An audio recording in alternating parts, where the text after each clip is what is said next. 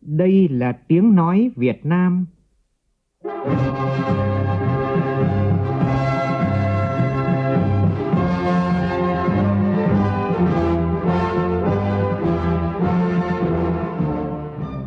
là tiếng nói Việt Nam, phát thanh từ Hà Nội, thủ đô nước Cộng hòa xã hội chủ nghĩa Việt Nam.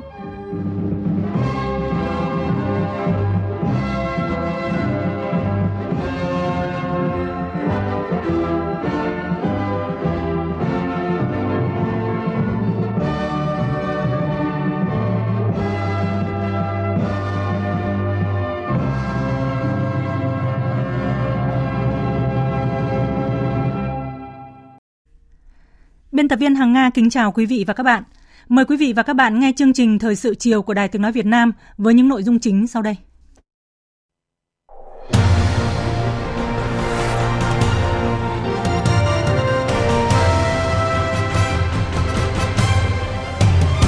Thủ tướng Phạm Minh Chính chủ trì phiên họp chính phủ thường kỳ tháng 2, chỉ đạo điều hành kinh tế không quá cầu toàn, không quá nóng vội, không giật cục.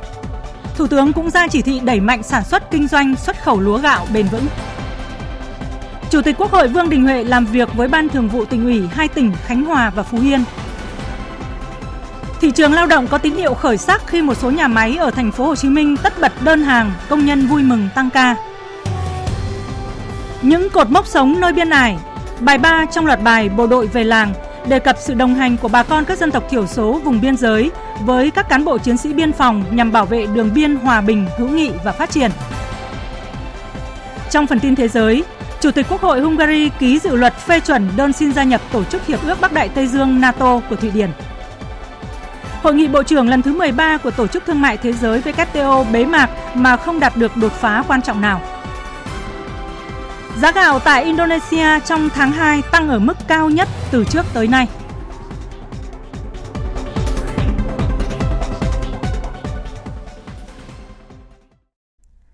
Bây giờ là nội dung chi tiết. Sáng nay tại trụ sở chính phủ, Thủ tướng Phạm Minh Chính chủ trì phiên họp chính phủ thường kỳ tháng 2. Phiên họp tập trung thảo luận về tình hình kinh tế xã hội tháng 2 và 2 tháng đầu năm, ba chương trình mục tiêu quốc gia và giải ngân vốn đầu tư công. Cùng dự họp có Phó Thủ tướng Lê Minh Khái, Phó Thủ tướng Trần Lưu Quang, lãnh bạn lãnh đạo các ban bộ ngành trung ương. Phóng viên Vũ Khuyên phản ánh.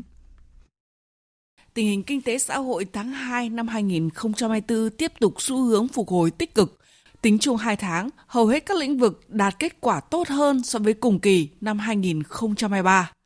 Tình hình kinh tế vĩ mô ổn định, lạm phát được kiểm soát, tăng trưởng được thúc đẩy, các cân đối lớn được bảo đảm. Chỉ số giá tiêu dùng CPI tháng 2 tăng 1,04% so với tháng 1, bình quân 2 tháng tăng 3,67%.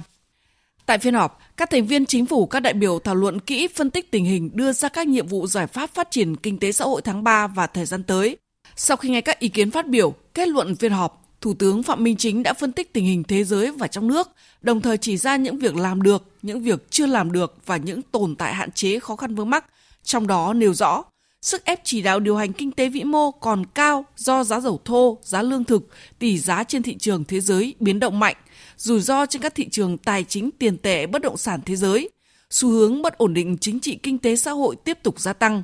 Tình hình sản xuất kinh doanh một số lĩnh vực còn nhiều khó khăn, một số nguyên nhân chính là do thiếu vốn, lãi suất cao, sản xuất công nghiệp một số lĩnh vực phục hồi chậm.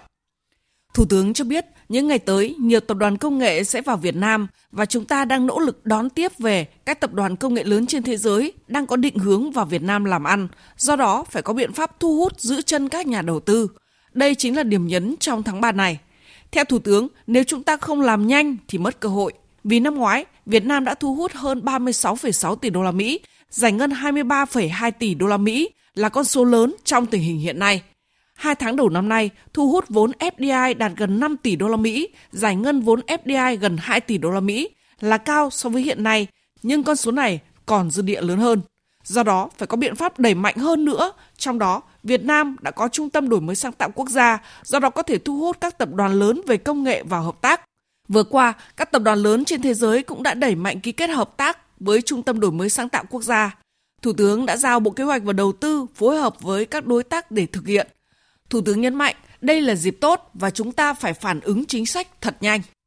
Về bài học kinh nghiệm, Thủ tướng nêu rõ. Chúng ta bám sát thực tiễn, theo dõi sát cái tình hình, nắm chắc cái tình hình, phản ứng chính sách nhanh, kịp thời, phù hợp, hiệu quả. Và trong cái điều hành kinh tế không quá cầu toàn mà cũng không quá nóng vội, không có giật cục và tích cực chủ động giải quyết công việc theo chức năng nhiệm vụ quyền hạn trên tinh thần là bám sát cái thực tiễn và xử lý ngay kịp thời, không có đùn đẩy, không có né tránh và cũng không hình thức, không nói không không nói khó mà không nói có mà không làm. Và tranh thủ tận dụng tối đa cái thời cơ thuận lợi khi nó xuất hiện và cũng nhanh chóng tháo gỡ những khó khăn khi chúng ta gặp phải và nỗ lực vượt qua những cái thách thức mà khi nó đến chúng ta chưa dự báo được rồi thúc đẩy mạnh mẽ sản xuất kinh doanh, tạo công ăn, việc làm, tạo sinh kế cho người dân, tạo mọi thuận lợi để người dân và doanh nghiệp phát huy tính sáng tạo, chủ động tự lực và trách nhiệm công dân của họ đối với đất nước và thực hiện nghiêm vận dụng sáng tạo các chỉ đạo của ban chấp hành trung ương, của bộ chính trị, của ban bí thư, của đồng chí tổng bí thư trong cái thực hiện nhiệm vụ chức trách của mình. Thời gian tới, Thủ tướng yêu cầu không được chủ quan lơ là, mất cảnh giác với phương châm thắng không kiêu, bại không nản. Nêu cao tinh thần tự giác chủ động trách nhiệm của cán bộ công chức, viên chức, nhất là người đứng đầu. Kiên quyết, không lùi bước trước khó khăn. Đã quyết tâm rồi thì phải quyết tâm cao hơn nữa. Đã nỗ lực rồi thì phải nỗ lực hơn nữa. Đã hành động quyết liệt rồi thì phải hành động quyết liệt hơn nữa.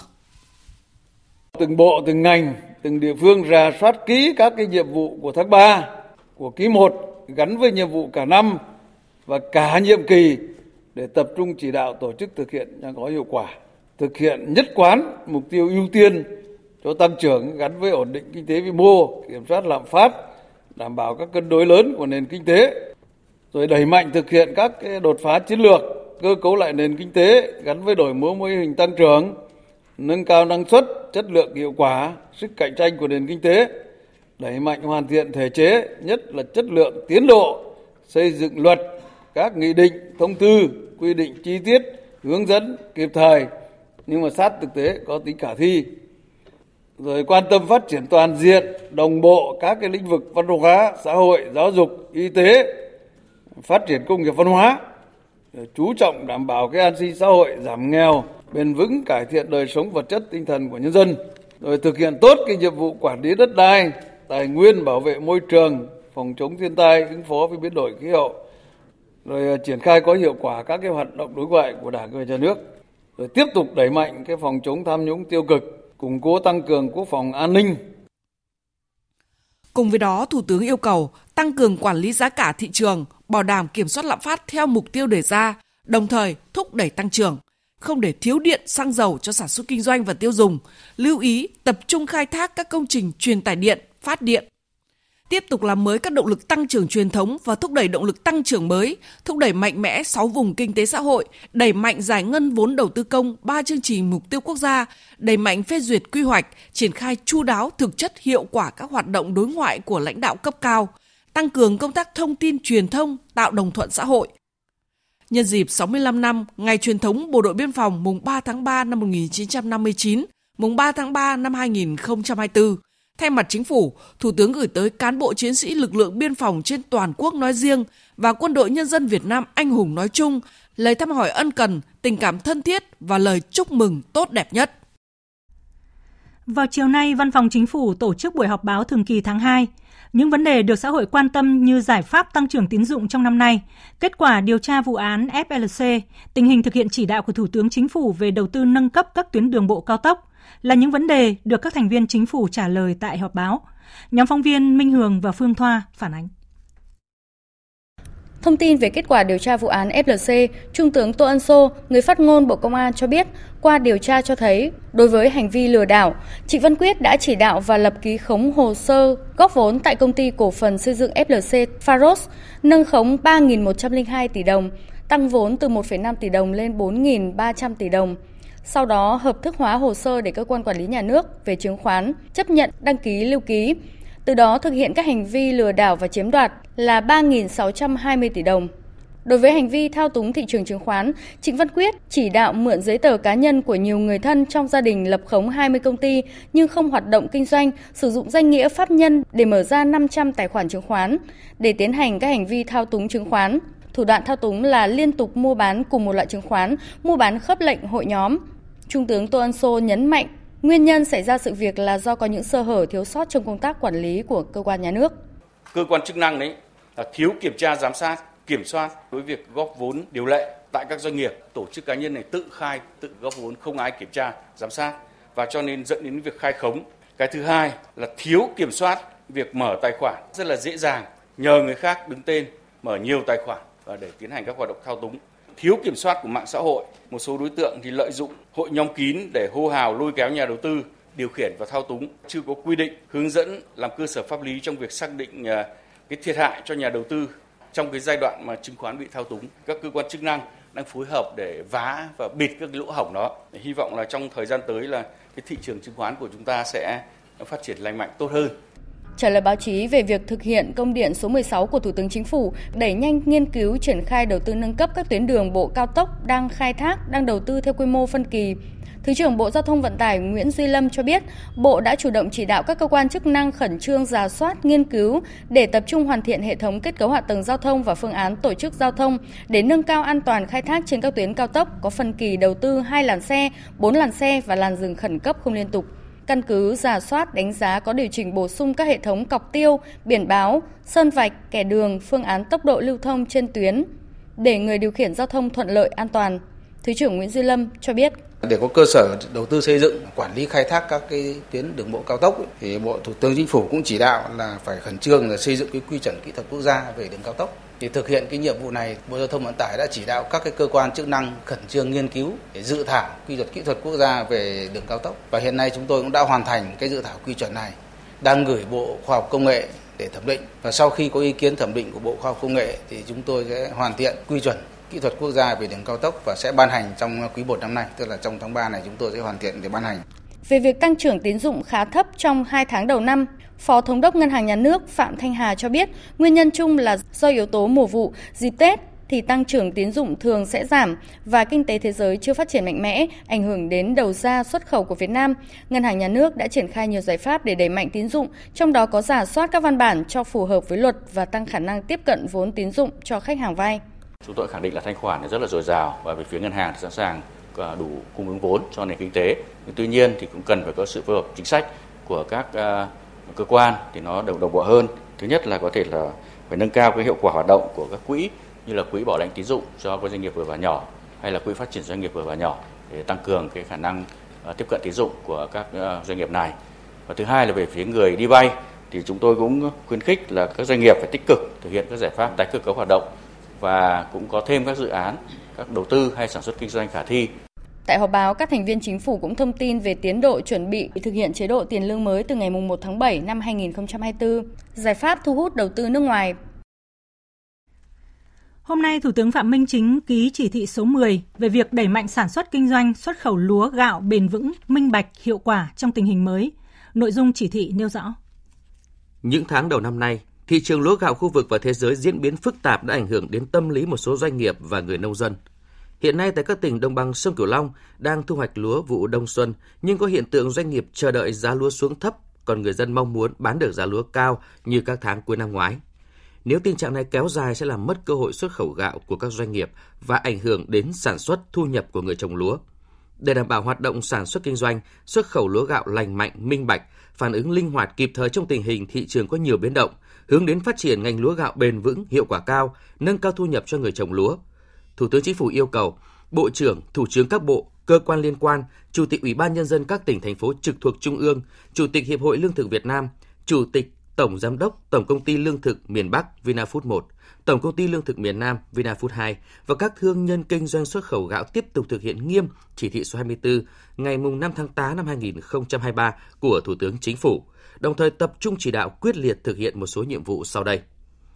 Yêu cầu Bộ trưởng Bộ Nông nghiệp và Phát triển Nông thôn chỉ đạo các địa phương vùng đồng bằng sông Cửu Long tổ chức thu hoạch lúa vụ đông xuân theo đúng thời vụ, giảm thiểu đến mức thấp nhất tổn thất sau thu hoạch, kịp thời chỉ đạo tổ chức sản xuất vụ hè thu, chủ trì phối hợp với các địa phương, hiệp hội, ngành hàng theo dõi sát tình hình, kịp thời cung cấp thông tin đầy đủ chính xác về diễn biến thị trường lúa gạo để người dân doanh nghiệp có kế hoạch sản xuất kinh doanh phù hợp, đảm bảo nguồn cung phục vụ tiêu dùng trong nước và xuất khẩu ổn định giá cả thị trường.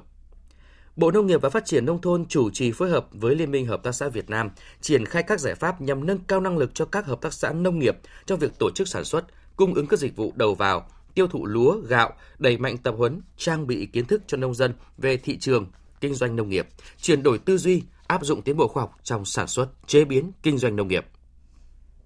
Bộ trưởng Bộ Công Thương chủ trì đẩy mạnh triển khai các nhiệm vụ, giải pháp thực hiện chiến lược phát triển thị trường xuất khẩu gạo của Việt Nam đến năm 2030 và các nhiệm vụ Thủ tướng Chính phủ đã chỉ đạo tại các chỉ thị, công điện về thúc đẩy sản xuất và xuất khẩu gạo. Chủ trì phối hợp với Bộ trưởng Bộ Nông nghiệp và Phát triển Nông thôn, Bộ trưởng Bộ Ngoại giao và các cơ quan liên quan chỉ đạo kiểm tra giám sát hoạt động kinh doanh xuất khẩu gạo, đảm bảo tuân thủ đúng theo quy định của pháp luật, hỗ trợ doanh nghiệp xây dựng hiệu quả chuỗi cung ứng gạo gắn với dịch vụ logistics ra thị trường quốc tế nghiên cứu thúc đẩy việc triển khai sàn giao dịch hàng hóa nông sản, trong đó có sàn giao dịch thóc gạo để đảm bảo công khai minh bạch trong kinh doanh lúa gạo. Nghiên cứu xây dựng thí điểm các mô hình đưa các thương lái vào chuỗi giá trị ngành hàng lúa gạo để vừa phát huy vai trò là cầu nối giữa người dân và doanh nghiệp, vừa hạn chế những rủi ro có thể xảy ra cho các bên tham gia chuỗi giá trị. Bộ trưởng Bộ Tài chính, Thống đốc Ngân hàng Nhà nước Việt Nam chủ trì phối hợp với các cơ quan liên quan nghiên cứu xử lý vướng mắc về hoàn thuế VAT theo thẩm quyền và quy định của pháp luật, chủ trì phối hợp với Bộ trưởng Bộ Nông nghiệp và Phát triển Nông thôn, Bộ trưởng Bộ Công Thương tính toán có phương án mua dự trữ gạo phù hợp, hiệu quả, đúng quy định. Thống đốc Ngân hàng Nhà nước Việt Nam chỉ đạo các ngân hàng thương mại tạo điều kiện thuận lợi cho người dân, doanh nghiệp tiếp cận nguồn tín dụng với lãi suất ưu đãi, đáp ứng đủ nhu cầu tín dụng phục vụ thu mua lúa và xuất khẩu gạo, nhất là thu mua lúa, hàng hóa vụ đông xuân 2023-2024 tại các tỉnh vùng đồng bằng sông Cửu Long. Chủ tịch Ủy ban nhân dân các tỉnh thành phố trực thuộc trung ương chỉ đạo quyết liệt triển khai có hiệu quả đề án phát triển bền vững 1 triệu hecta chuyên canh lúa chất lượng cao và phát thải thấp gắn với tăng trưởng xanh vùng đồng bằng sông Cửu Long đến năm 2030. Tổ chức sản xuất lúa gạo trong từng mùa vụ. Tiếp tục chuyến công tác tại các tỉnh khu vực duyên hải Nam Trung Bộ, Sáng nay, Chủ tịch Quốc hội Vương Đình Huệ và đoàn công tác làm việc với Ban Thường vụ tỉnh ủy Khánh Hòa về kết quả thực hiện nhiệm vụ chính trị năm 2023, phương hướng năm 2024 và đánh giá kết quả triển khai thực hiện nghị quyết số 55 của Quốc hội về thí điểm một số cơ chế chính sách đặc thù phát triển tỉnh Khánh Hòa. Phóng viên Lê Tuyết phản ánh. Thay mặt Ủy ban Thường vụ Quốc hội và đoàn công tác, Chủ tịch Quốc hội Vương Đình Huệ ghi nhận biểu dương những kết quả thành tích mà Đảng bộ chính quyền và nhân dân tỉnh Khánh Hòa đã đạt được trong thời gian qua khá toàn diện trên các lĩnh vực kinh tế xã hội, an ninh quốc phòng, an sinh xã hội và các hoạt động của đoàn đại biểu Quốc hội và Hội đồng nhân dân tỉnh Khánh Hòa. Năm 2023, tỉnh Khánh Hòa đã đạt và vượt kế hoạch 20 trong tổng số 22 chỉ tiêu kinh tế xã hội. Tổng sản phẩm trên địa bàn tỉnh đạt 60.158 tỷ đồng, tăng 10,35%, đứng thứ tư cả nước và năm thứ hai dẫn đầu khu vực Bắc Trung Bộ và Duyên Hải miền Trung. Quy mô nền kinh tế lần đầu vượt 100.000 tỷ đồng. Chủ tịch Quốc hội đánh giá cao tỉnh Khánh Hòa đã vượt qua mọi khó khăn, giữ vững đoàn kết nội bộ, tăng cường công tác xây dựng đảng, xây dựng bộ máy chính trị, nhấn mạnh đến khát vọng phát triển và vươn lên của Khánh Hòa rất lớn trong giai đoạn tiếp theo. Chủ tịch Quốc hội bày tỏ đồng tình với những định hướng lớn của tỉnh Khánh Hòa. Chúng tôi ờ, mong muốn công chí ờ, tiếp tục quán triệt vị trí chiến lược đặc biệt quan trọng về cả kinh tế xã hội, quốc phòng an ninh, bảo vệ chủ quyền quốc gia về biển đảo, trung tâm kết nối vùng, cửa ngõ chính ra Biển Đông của cả vùng Tây Nguyên và khu vực duyên hải Nam Trung Bộ. Và thứ hai nữa là cái mục tiêu khát vọng tầm nhìn cho đến ờ, từ nay đến 2030 ta có hai cái mốc, một cái mốc là đến sang năm là tròn kỷ niệm là 50 năm giải phóng tỉnh và cũng là kết thúc cái ờ, nhiệm kỳ 2021-2025. Cái mốc thứ hai của công chí là mốc 2030. 2030 công chí đặt mục tiêu là trở thành thành phố trực thuộc trung ương. Mà muốn trở thành thành phố trực thuộc trung ương thì nó có các cái tiêu chí, tiêu chuẩn, điều kiện của nó. Chứ không phải là muốn là được. Thì phải nhận thức được cái vị trí đặc biệt của mình và cái mục tiêu đầy thách thức của mình. Chủ tịch Hội cho rằng mặc dù tỉnh đã có những kết quả đáng ghi nhận, tuy nhiên so với mục tiêu vẫn còn khá xa. quy mô kinh tế còn rất lớn, thu nhập bình quân đầu người còn thấp so với bình quân chung của cả nước. Vì vậy, tỉnh cần tăng tốc phát triển kinh tế từ nay đến năm 2030, phấn đấu đạt tăng trưởng GDP lên hai con số, ra soát để thực hiện tốt nhất công tác phát triển kinh tế xã hội năm 2024-2025. Đặc biệt chú ý đến định hướng đối với vùng ven biển phát triển theo tư tưởng đột phá, còn đồng bằng miền núi phát triển theo hướng bền vững, lấy phía đông hỗ trợ cho phía tây. Đảng bộ chính quyền tỉnh cần tiếp tục quán triệt triển khai hiệu quả các nghị quyết của Trung ương Đảng, Quốc hội Chính phủ, chuẩn bị tốt việc tổ chức sơ kết 3 năm thực hiện nghị quyết số 55 trình chính phủ để báo cáo Quốc hội tại kỳ họp cuối năm 2025. Tỉnh cần tập trung thực hiện hiệu quả quy hoạch tỉnh, đề án điều chỉnh quy hoạch chung xây dựng khu kinh tế Vân Phong, đảm bảo tính liên tục kế thừa ổn định, phù hợp với quy hoạch tổng thể quốc gia, quy hoạch vùng và tăng cường liên kết vùng theo đúng định hướng kinh tế biển là nền tảng. Chính phủ, các bộ ngành giải quyết sớm các dự án năng lượng của tỉnh. Tỉnh Khánh Hòa triển khai rút gọn tổ chức bộ máy biên chế, tăng cường kết nối hạ tầng giao thông, hạ tầng nghề cá, có đề án khai thác nguồn lực công và tư, tăng cường quản lý nguồn thu mới, đẩy mạnh chuyển đổi số chính quyền điện tử. Tỉnh lưu ý hạ tầng về nước nhằm đảm bảo nước sản xuất và sinh hoạt. Với những kết quả đạt được trong thời gian qua, Chủ tịch Hội tin tưởng rằng Đảng bộ chính quyền nhân dân tỉnh Khánh Hòa sớm hiện thực hóa khát vọng mục tiêu đến năm 2030 trở thành thành phố trực thuộc Trung ương, trung tâm dịch vụ, du lịch biển quốc tế, một cực tăng trưởng trung tâm của khu vực Duyên Hải, Trung Bộ, Tây Nguyên và cả nước. Đến năm 2050 trở thành trung tâm kinh tế biển lớn của cả nước, là đô thị thông minh thân thiện với môi trường, bản sắc ngang tầm khu vực châu Á. Cũng trong sáng nay, Chủ tịch quốc Hội Vương Đình Huệ đã dự lễ công bố quy hoạch khu đô thị mới Cam Lâm Khánh Hòa. Quy hoạch đô thị Cam Lâm được lập và phê duyệt đặt trong tổng thể kết nối liên kết với thành phố Nha Trang và đô thị Cam Ranh. Đây là đô thị sân bay hiện đại, sinh thái thông minh đẳng cấp quốc tế, trọng điểm dịch vụ du lịch biển, logistics, dịch vụ tài chính, trí tuệ và đổi mới sáng tạo toàn cầu, trung tâm quốc tế về giáo dục, y tế, nghiên cứu và ứng dụng công nghệ mới, đô thị có môi trường sống chất lượng cao, có hạ tầng đồng bộ, hiện đại thông minh, có khả năng chống chịu với tác động của biến đổi khí hậu. Thưa quý vị và các bạn, vào lúc này, Chủ tịch Quốc hội Vương Đình Huệ và đoàn công tác của Quốc hội, của Chính phủ đang có cuộc làm việc với tập thể lãnh đạo tỉnh Phú Yên. Chúng tôi sẽ cập nhật nội dung cuộc làm việc ngay khi phóng viên đi theo đoàn công tác chuyển thông tin về trong phần sau của chương trình. Thời sự VOV, nhanh, tin cậy, hấp dẫn. Hôm nay, Ủy ban Nhân dân tỉnh Đồng Nai cho biết đã có văn bản kiến nghị Thủ tướng Chính phủ xem xét chấp thuận chủ trương cho phép thu hồi vật liệu san lấp tại khu vực quy hoạch nhà ga T3 sân bay Long Thành giai đoạn 2, tạo nguồn đất đắp để triển khai cao tốc Biên Hòa – Vũng Tàu. Theo Ủy ban Nhân dân tỉnh Đồng Nai, tỉnh đã cơ bản thu hồi xong toàn bộ 5.000 hecta đất phục vụ sân bay Long Thành – trong đó đã bàn giao hơn 2.530 ha để các đơn vị liên quan triển khai dự án giai đoạn 1. Phần diện tích giai đoạn 2 sân bay Long Thành do chưa có đủ chủ đầu tư nên đang giao cho tỉnh quản lý, bao gồm nhiều khu vực, trong đó có khu vực quy hoạch nhà ga T3 với diện tích gần 190 ha. Tỉnh Đồng Nai cho rằng sân bay Long Thành giai đoạn 1 đang triển khai trong phạm vi hơn 2.530 ha. Khu vực quy hoạch nhà ga T3 nằm ngoài dự án đã được phê duyệt nên chưa san lấp mặt bằng. Điều này dẫn đến chênh lệch độ cao giữa hai khu vực, khu vực xây dựng sân bay Long Thành giai đoạn 1 và giai đoạn 2 là rất lớn, từ 8m đến 10m. Ngoài ra, khu vực quy hoạch nhà ga T3 nằm song song với đường băng số 1. Sân bay Long Thành giai đoạn 1 cần thiết phải hạ cao độ để không ảnh hưởng đến hoạt động của máy bay. Việc khai thác đất từ khu vực quy hoạch nhà ga T3 đến công trường cao tốc Biên Hòa Vũng Tàu có nhiều thuận lợi, khoảng cách gần hơn 7 km. Xe vận chuyển đất có thể di chuyển trên tuyến T1, tức là đường kết nối sân bay Long Thành, không đi trên các tuyến đường dân sinh, Điều này giúp giảm giá thành, giảm ô nhiễm môi trường, không làm tăng áp lực giao thông lên quốc lộ 51. Ủy ban nhân dân tỉnh Đồng Nai khẳng định, nếu được Thủ tướng Chính phủ chấp thuận, tỉnh sẽ trực tiếp giao các nhà thầu thực hiện khai thác, vận chuyển đất đắp từ khu vực quy hoạch nhà ga T3 để phục vụ thi công cao tốc Biên Hòa Vũng Tàu, đoạn qua tỉnh Đồng Nai theo đúng quy định. Sau một năm chật vật vì thiếu hụt đơn hàng khiến hàng ngàn công nhân mất việc, Bước sang năm mới 2024, một số nhà máy thông tin đã có đủ đơn hàng kéo dài vài quý, thậm chí là đủ cho cả năm. Nhiều công nhân được tăng ca trở lại, hăng hái làm việc ngay sau Tết Nguyên đán. Phóng viên Kim Dung thường trú tại thành phố Hồ Chí Minh phản ánh. Đang mang bầu tháng thứ bảy nhưng chị Đinh Thị Minh, công nhân công ty giày da Tài Lộc, phường Trường Thạnh, thành phố Thủ Đức, thành phố Hồ Chí Minh vẫn rất háo hức được làm tăng ca cùng đồng nghiệp. Chị Minh cho biết, dịp Tết vừa qua, công ty trả lương tháng 13 và còn lì xì cho công nhân. Ra Tết lại nghe thông tin công ty có nguồn hàng dồi dào nên sẽ bắt đầu tăng ca từ tháng 3 trở đi. Công nhân ai cũng phấn khởi, bởi vì so với mặt bằng chung, công việc ở đây ổn định, doanh nghiệp quan tâm chăm lo đời sống cho công nhân. Mức lương của chị Minh cộng với tăng ca túc tắc cũng được 12 đến 13 triệu đồng một tháng.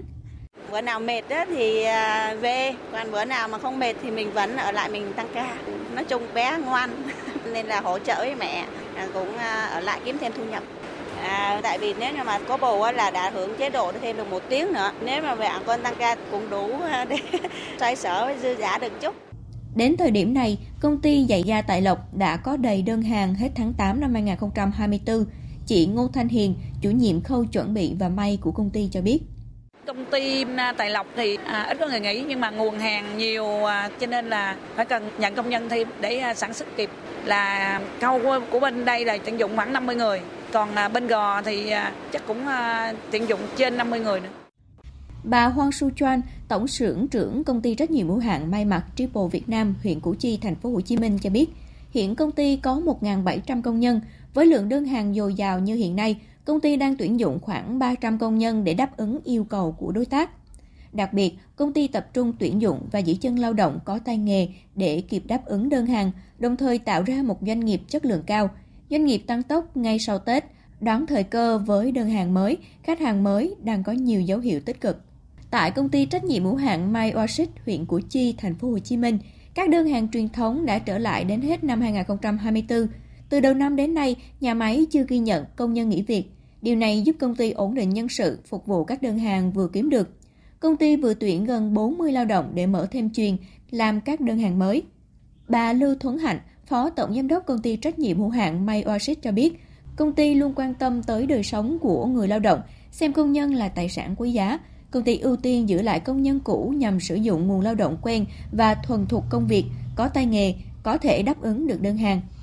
Doanh nghiệp cũng như là người lao động, họ đều có cái khó khăn hết. Người lao động thì họ cũng muốn làm một cái nghề tự do hoặc là trở về với gia đình. Còn doanh nghiệp thì vẫn muốn giữ họ để có cái tay nghề cao. Do đó chúng tôi phải à, luôn luôn tìm cách nào đó hoặc là quan tâm đến họ nhiều hơn nữa để mà họ cảm thấy rằng đây là cái gia đình thứ hai của họ thì lúc đó họ ở lại với chúng tôi.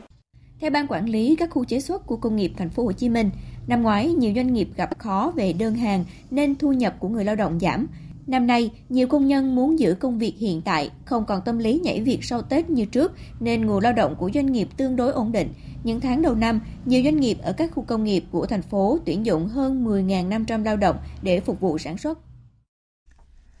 Sáng nay tại Hà Nội, gần 1.000 chị em phụ nữ tham gia Festival Phụ nữ Thủ đô vì Hòa bình Phát triển năm 2024 do Hội Liên hiệp Phụ nữ thành phố Hà Nội tổ chức. Phóng viên Phương Thoa phản ánh.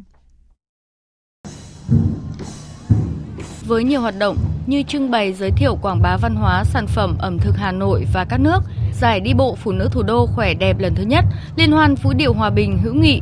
Festival nhằm khơi dậy niềm tự hào của cán bộ hội viên và các tầng lớp phụ nữ thủ đô về truyền thống của phong trào phụ nữ quốc tế, truyền thống vẻ vang của phụ nữ Việt Nam, góp phần lan tỏa những nét đẹp văn hóa truyền thống của thủ đô Hà Nội và các nước, thúc đẩy tinh thần đoàn kết, giao lưu, kết nối, hội nhập và phát triển giữa phụ nữ Hà Nội và các nước, đồng thời góp phần quảng bá về hình ảnh thủ đô ngàn năm văn hiến, văn minh hiện đại, điểm đến an toàn, thân thiện và hấp dẫn với bạn bè trong nước và quốc tế.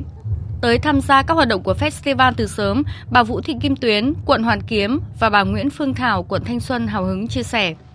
Thì à, chúng tôi cũng thấy rằng là thời tiết hôm nay cũng rất là đẹp. Chị em chúng tôi cũng rất là nhiệt tình cổ vũ cho cái hội festival năm nay.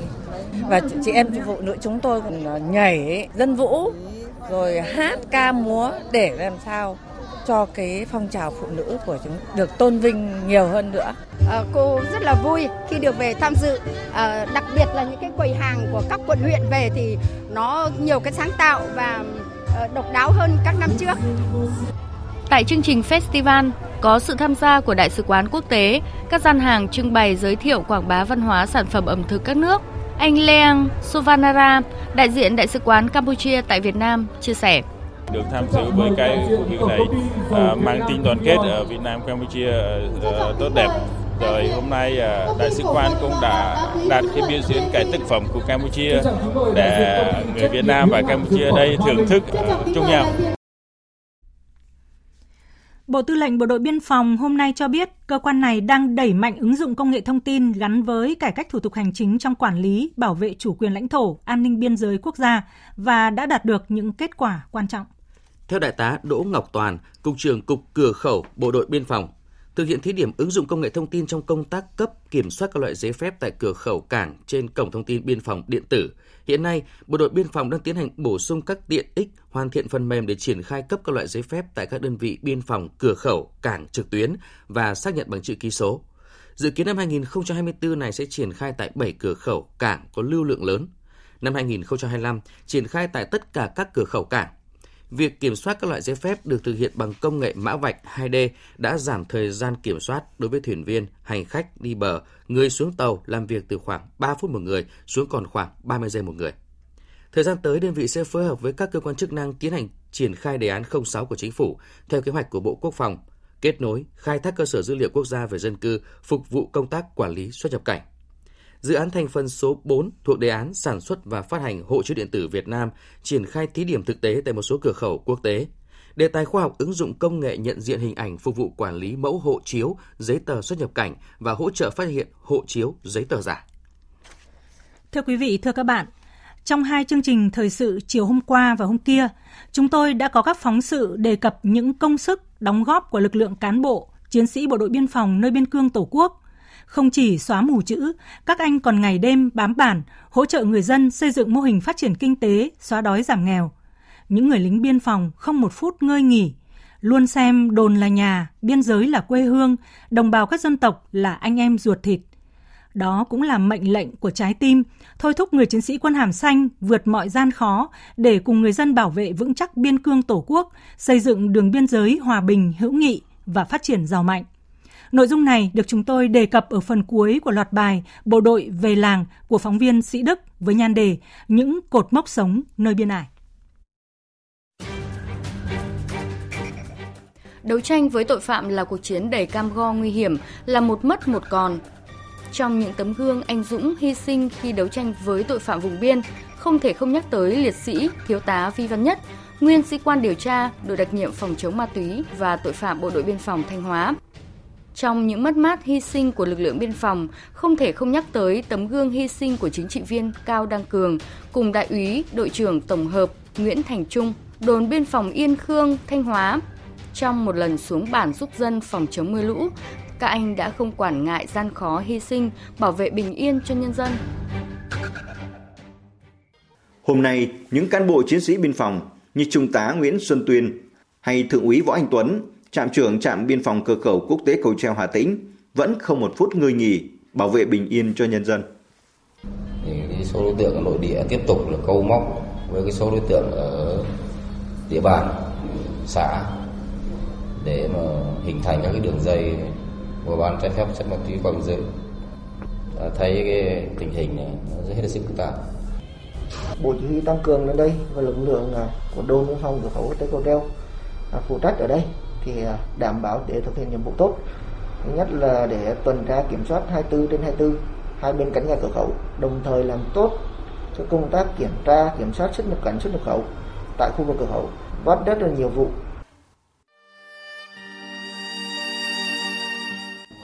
Ờ, gia đình à, thì cũng biết được những cái nhiệm vụ của anh em ở trên này rồi.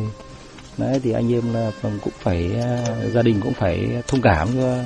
cũng phải thông cảm cho bộ đội thôi. Cái nghề nghiệp mà nó đã gắn với mình rồi thì vợ con cũng thông cảm cho bố thôi. Với trách nhiệm của người lính anh em tôi luôn xác định tốt nhiệm vụ từ đó à, tổ chức tốt các cái công việc để bảo đảm hoàn thành tốt các cái nhiệm vụ mà cấp ủy chỉ huy giao cho. Tôi đã nói với các anh em là thôi bây giờ lại phải làm động viên ngược. Mình lại động viên ngược về cho bố mẹ vợ con. Lại thôi cứ yên tâm như thế. Con cái nó thấy nó vẫn đang khỏe mạnh bình thường. Nó công tác tốt là ông bà yên tâm rồi. Vợ con ông thấy nói thế thôi nhưng mà truyền thông báo chí rồi tất cả mọi người.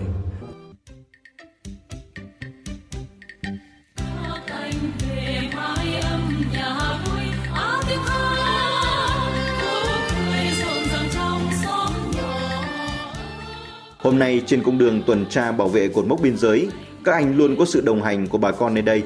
Họ luôn cảm thông, chia sẻ, và quan trọng là đồng hành cùng với cán bộ chiến sĩ bộ đội biên phòng.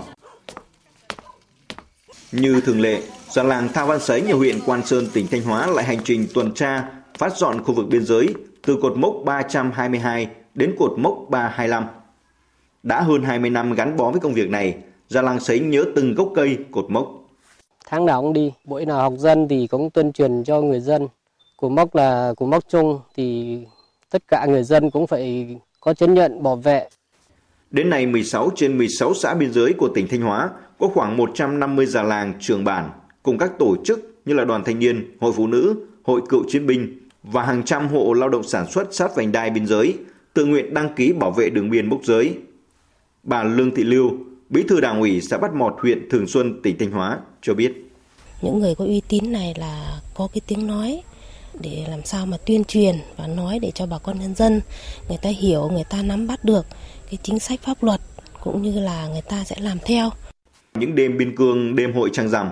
những xuân biên phòng ấm lòng dân bản. Các anh không chỉ đem đến núi rừng mờ sương lời ca tiếng hát, mà xa hơn đó là điểm tựa tinh thần quý giá đối với người dân. Trong một chuyến công tác tại biên giới tỉnh Nghệ An, đúng vào dịp Trung thu năm 2023,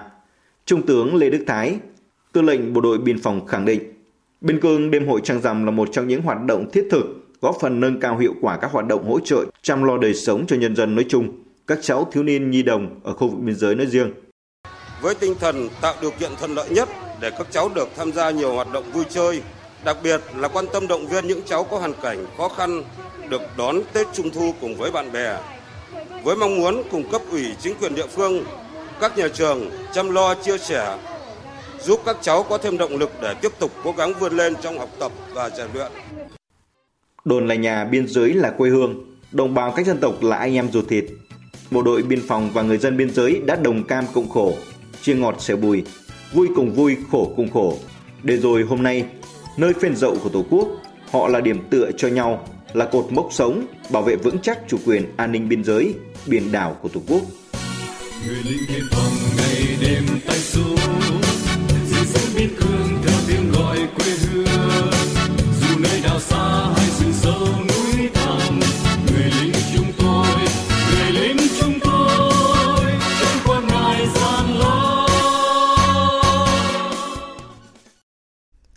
quý vị, thưa các bạn, người dân cả nước, đặc biệt là người dân biên giới sẽ mãi không quên những trận lũ lịch sử ở Nam Mèo, Thanh Hóa năm 2018, ở Mường Xén, Nghệ An năm 2022 và biết bao trận cháy rừng hay đấu súng với tội phạm trong đêm. Những thời điểm đầy cam go đó, các anh những người lính biên phòng đã luôn có mặt kịp thời, không quản ngại khó khăn vất vả, thậm chí hy sinh cả tính mạng để bảo vệ bình yên cho nhân dân – nhân kỷ niệm 65 năm Ngày truyền thống Bộ đội Biên phòng mùng 3 tháng 3 năm 1959 và 35 năm Ngày Biên phòng Toàn dân mùng 3 tháng 3 năm 1989. Xin được chúc các chiến sĩ biên phòng nhiều sức khỏe, luôn vững tay súng để bảo vệ cuộc sống bình yên cho nhân dân, giữ cho đường biên giới của nước ta với các nước láng giềng luôn hòa bình, hữu nghị và phát triển. Chương trình thời sự chiều nay sẽ tiếp tục với các tin tức đáng chú ý khác nâng cao năng lực phòng chống thiên tai dựa vào cộng đồng, trong đó ưu tiên nguồn lực thay đổi cách tiếp cận và hành động sớm, giảm nhẹ rủi ro thiên tai là những đề xuất tại hội thảo xây dựng kế hoạch đối tác giảm nhẹ rủi ro thiên tai giai đoạn 2025 đến 2030 do Văn phòng Đối tác giảm nhẹ rủi ro thiên tai phối hợp với tổ chức ActionAid Việt Nam và Quỹ hỗ trợ chương trình Dự án An sinh xã hội Việt Nam tổ chức vào hôm nay tại tỉnh Hà Giang. Phóng viên Minh Long thông tin. Các thảo luận tại hội thảo đã cùng nhau đóng góp ý kiến cũng như tham vấn và kế hoạch giảm nhẹ rủi ro thiên tai giai đoạn 2025-2030, trong đó nhấn mạnh đến phòng chống thiên tai dựa vào cộng đồng đối với từng loại hình thiên tai nơi người dân sinh sống. Cam kết thực hiện các mục tiêu chung mà đối tác giảm nhẹ rủi ro thiên tai và các thành viên đang tích cực hướng đến, ông Tạ Việt Anh, Chủ tịch Hội đồng Quản lý Quỹ hỗ trợ chương trình Dự án An sinh xã hội Việt Nam cho rằng tình trạng biến đổi khí hậu đang diễn ra phức tạp với mức độ rủi ro thiên tai khác nhau gia tăng mức độ tổn thương đối với cộng đồng trước, trong và sau thiên tai. Cần chủ động lập kế hoạch và sẵn sàng hành động sớm, ứng phó khẩn cấp với thiên tai, tăng cường thông tin sớm về rủi ro thiên tai và nâng cao năng lực người dân, đặc biệt là phụ nữ, trẻ em, thanh niên, chủ động phòng chống thiên tai, giảm nhẹ rủi ro thiên tai. Đồng tình với quan điểm này, bà Hoàng Phương Thảo, trưởng đại diện tổ chức ASIANET tại Việt Nam, thành viên từ 27 vừa được kết nạp vào đối tác giảm nhẹ rủi ro thiên tai, chia sẻ phòng chống và ứng phó với thiên tai muốn ờ, hiệu quả cần sự chủ động của địa phương trong việc tham gia này. Có đưa vào nhưng mà đây không phải ưu tiên địa phương thì cũng rất là khó. Việc này là việc thường xuyên liên tục, không thể tập kế hoạch xong là xong mà mình sẽ thực hiện sẽ phải rút kinh nghiệm từ kế hoạch đó bởi vì mỗi thiên tai xảy ra là nó sẽ có một cái kiểu khác nhau. Nên nếu như mà mình không có tập trung thông tin rồi là mình không học tập từ kinh nghiệm của cái này thì sẽ rất khó để lần sau mình làm tốt hơn. Theo bà Pauline Tamesit, điều phối viên thường trú Liên Hợp Quốc tại Việt Nam, Kế hoạch công tác 5 năm giai đoạn 2025-2030 của đối tác giảm nhẹ rủi ro thiên tai sẽ thể hiện rõ các tầm nhìn chung được xây dựng phù hợp với các ưu tiên của chính phủ Việt Nam về phòng chống thiên tai cũng như phù hợp với các mục tiêu chiến lược của các thành viên đối tác giảm nhẹ rủi ro thiên tai. Qua đó nhấn mạnh việc tham gia tích cực của các thành viên đối tác giúp định hình lại những ưu tiên chung của kế hoạch. Trước đó các đại biểu đã tham quan công trình cầu vượt chống lũ và đèn đường sử dụng năng lượng mặt trời tại thôn Suối Vui và Bản Thăng, xã Tùng Vài, huyện Quản Bạ, tỉnh Hà Giang do đối tác giảm nhẹ thiên tai hỗ trợ.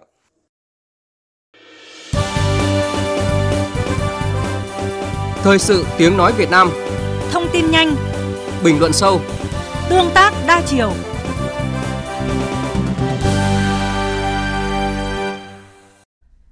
Mời quý vị và các bạn nghe tin chúng tôi vừa cập nhật. Ngay sau khi kết thúc cuộc làm việc với lãnh đạo tỉnh ủy uh, thành lãnh đạo tỉnh ủy Khánh Hòa và chiều nay thì Chủ tịch Quốc hội Vương Đình Huệ và đoàn công tác của Quốc hội của Chính phủ đã có cuộc làm việc với lãnh đạo tỉnh ủy Phú Yên. Tin của phóng viên Lê Tuyết.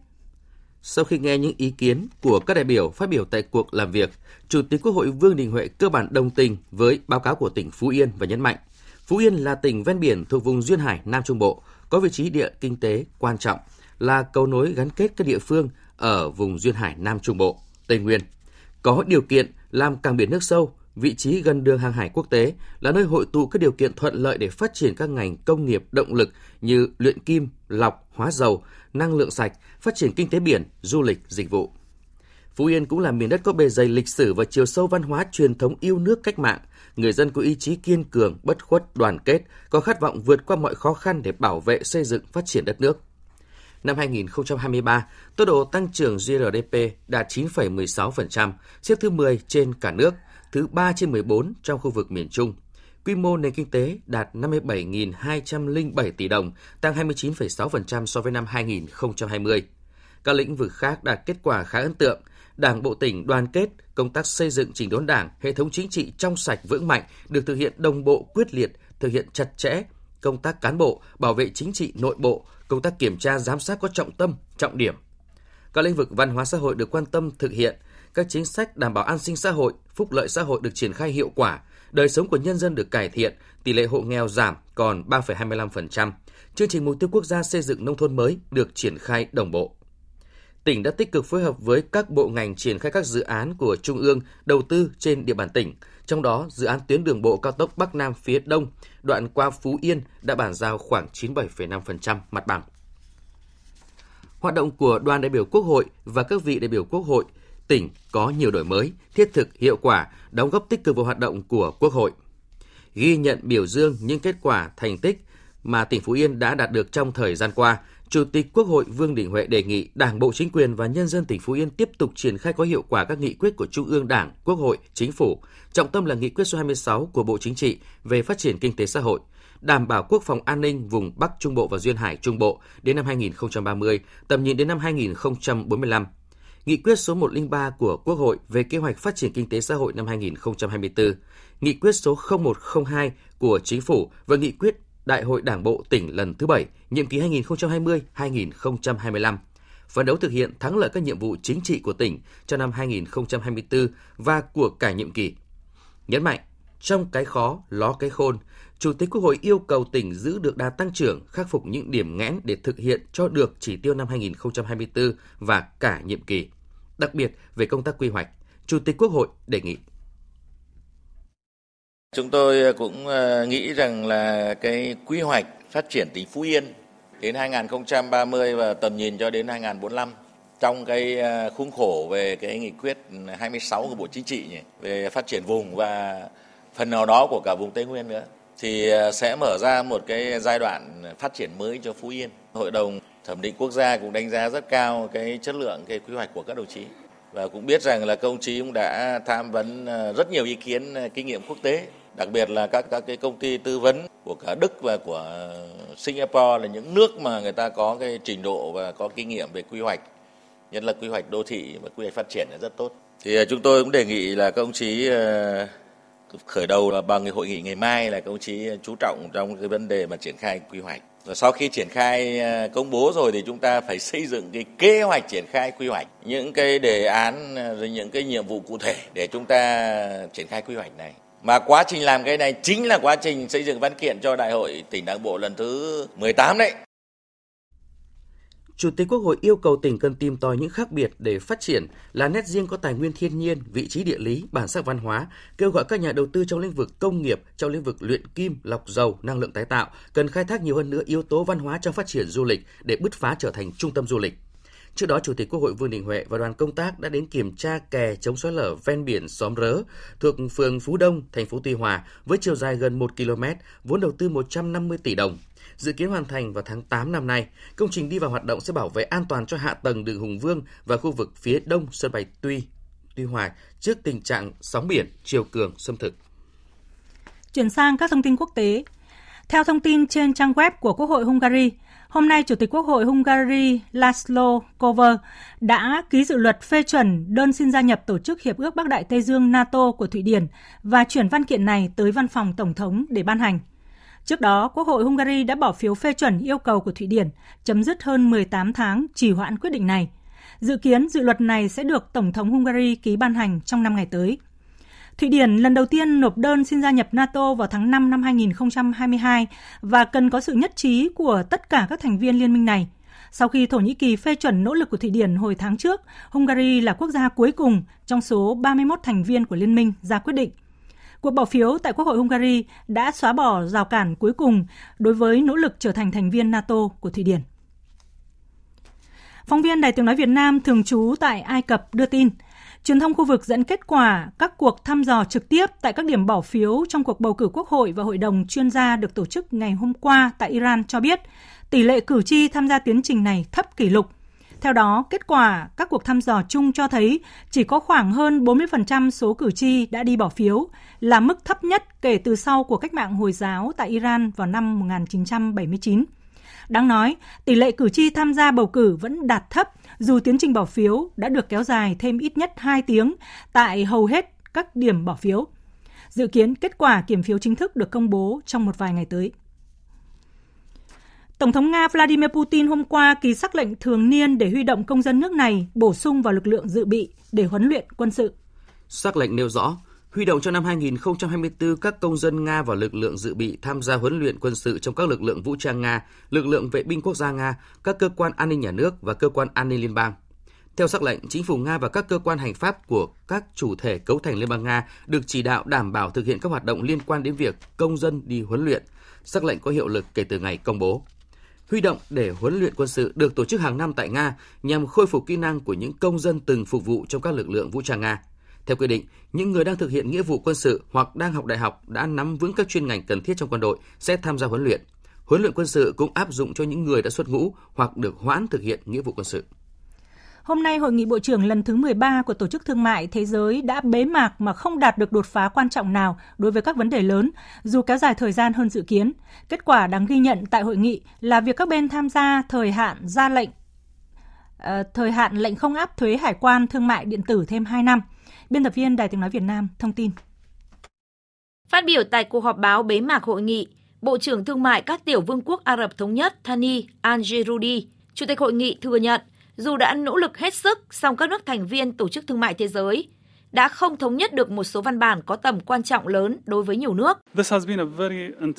Chúng tôi đã có một tuần thảo luận đầy căng thẳng. Kết quả của hội nghị là một lời nhắc nhở rõ ràng rằng việc đạt được thành công chỉ có thể thực hiện được nếu chúng ta sẵn sàng làm việc cùng nhau. Chúng tôi đã cố gắng rất nhiều. Chúng tôi đã đạt được một số kết quả có ý nghĩa. Nhưng bất chấp những nỗ lực tốt nhất, chúng tôi đã không thống nhất được một số văn bản có tầm quan trọng lớn đối với nhiều quốc gia thành viên. Tổng Giám đốc Tổ chức Thương mại Thế giới Ngodi Okonjo Iweala nhấn mạnh, dù hội nghị đã đạt được một số điều quan trọng, song vẫn có nhiều vấn đề bị bỏ lỡ. Trong suốt nhiều giờ đàm phán ở đây, chúng tôi đã chứng kiến những khoảnh khắc hợp tác khó khăn, nhưng cũng rất bổ ích khi các bộ trưởng vượt qua những bất đồng gay gắt tham gia vào các cuộc thảo luận gai gắt và tìm ra điểm chung. Cái hay của tổ chức thương mại quốc tế đó là mỗi thành viên đều có tiếng nói bình đẳng, nhưng điều đó cũng đi kèm với chi phí không nhỏ. Trong khi đó, Ủy viên Thương mại Liên minh châu Âu Vandit Dombrovskis bày tỏ thất vọng khi các bên không đạt được đồng thuận trong vấn đề nghề cá, nông nghiệp và các biện pháp cải cách sâu rộng hơn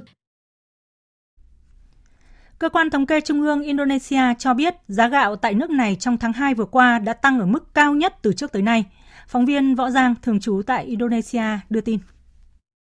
Trong một tháng qua, một cuộc khảo sát về giá gạo đã được tiến hành tại hơn 900 nhà máy xay sát gạo ở 33 tỉnh của Indonesia. Kết quả khảo sát cho thấy trong tháng 2 năm 2024, giá gạo bán lẻ đã tăng 18,41%, trong khi giá gạo bán buôn và gạo xay tăng lần lượt là hơn 20% và hơn 24% so với cùng kỳ năm ngoái. Giá gạo tại Indonesia tăng kỷ lục trong lúc hàng trăm triệu người Hồi giáo Indonesia chuẩn bị bước vào tháng lễ Ramadan với nhu cầu lương thực gia tăng. Tại một số khu vực gồm cả thủ đô Jakarta, người dân phải xếp hàng để mua gạo được chính phủ trợ cấp. Cơ quan Lương thực Quốc gia Indonesia cho biết tình trạng thiếu hụt nguồn cung gạo tại Indonesia đã kéo dài 8 tháng qua, trong hai tháng đầu năm 2024, sản lượng gạo trong nước thấp hơn nhu cầu là 2,8 triệu tấn. Để bình ổn giá cả gạo, chính phủ Indonesia đang thực hiện hàng loạt biện pháp gồm tăng hạn ngành nhập khẩu gạo để bổ sung vào kho dự trữ quốc gia, đẩy mạnh phân phối gạo trợ giá tới các chợ truyền thống, cửa hàng bán lẻ thông qua chương trình bình ổn giá cả và cung ứng lương thực, hỗ trợ 10 kg gạo hàng tháng cho khoảng 22 triệu hộ gia đình. Chính phủ Indonesia cũng đặt mục tiêu duy trì lạm phát từ 1,5% đến 3,5% trong năm 2024.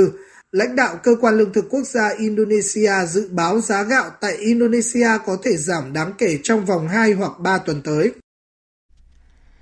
Vào 4 giờ chiều nay theo giờ Moscow, tức là khoảng 20 giờ tối nay theo giờ Hà Nội, Tại thành phố Sochi của Nga, Liên hoan Thanh niên Thế giới năm nay sẽ chính thức khai mạc với sự tham dự của 28.000 đại biểu đến từ 180 quốc gia và khu vực trên thế giới. Các phóng viên Thu Hà và Đặng Cường, thường trú tại Nga, đưa tin. Tham dự liên hoan năm nay có 10.000 đại biểu của Nga và 18.000 đại biểu của 180 quốc gia thuộc các nước châu Âu, châu Mỹ, Trung Đông, châu Phi, châu Á và châu Đại Dương. Đoàn Việt Nam do anh Bùi Quang Huy, Ủy viên dự khuyết Trung ương Đảng, Bí thư thứ nhất Trung ương Đoàn, Chủ tịch Ủy ban Quốc gia về Thanh niên Việt Nam làm trưởng đoàn và có hơn 100 thanh niên tham gia. Với chủ đề Kết nối thanh niên trên thế giới cùng nhau xây dựng một tương lai chung, một thế giới đa cực, công bằng, dựa trên sự hợp tác và cân bằng lợi ích. Liên hoan Thanh niên Thế giới năm 2024 được tổ chức từ sáng kiến của nước chủ nhà Liên bang Nga – Liên hoan được kỳ vọng tạo không gian mở để thanh niên được gặp gỡ, chia sẻ, nhận thức chung về các vấn đề thanh niên quan tâm trong tình hình hiện nay. Đoàn đại biểu thanh niên Việt Nam tham gia Liên hoan Thanh niên Thế giới năm 2024 với thông điệp hòa bình, hội nhập và phát triển. Đây là dịp quảng bá hình ảnh của Việt Nam về vai trò của thanh niên và tổ chức đoàn trong công cuộc xây dựng và bảo vệ Tổ quốc Việt Nam xã hội chủ nghĩa. Tiếp theo chương trình thời sự chiều nay là một số thông tin thể thao.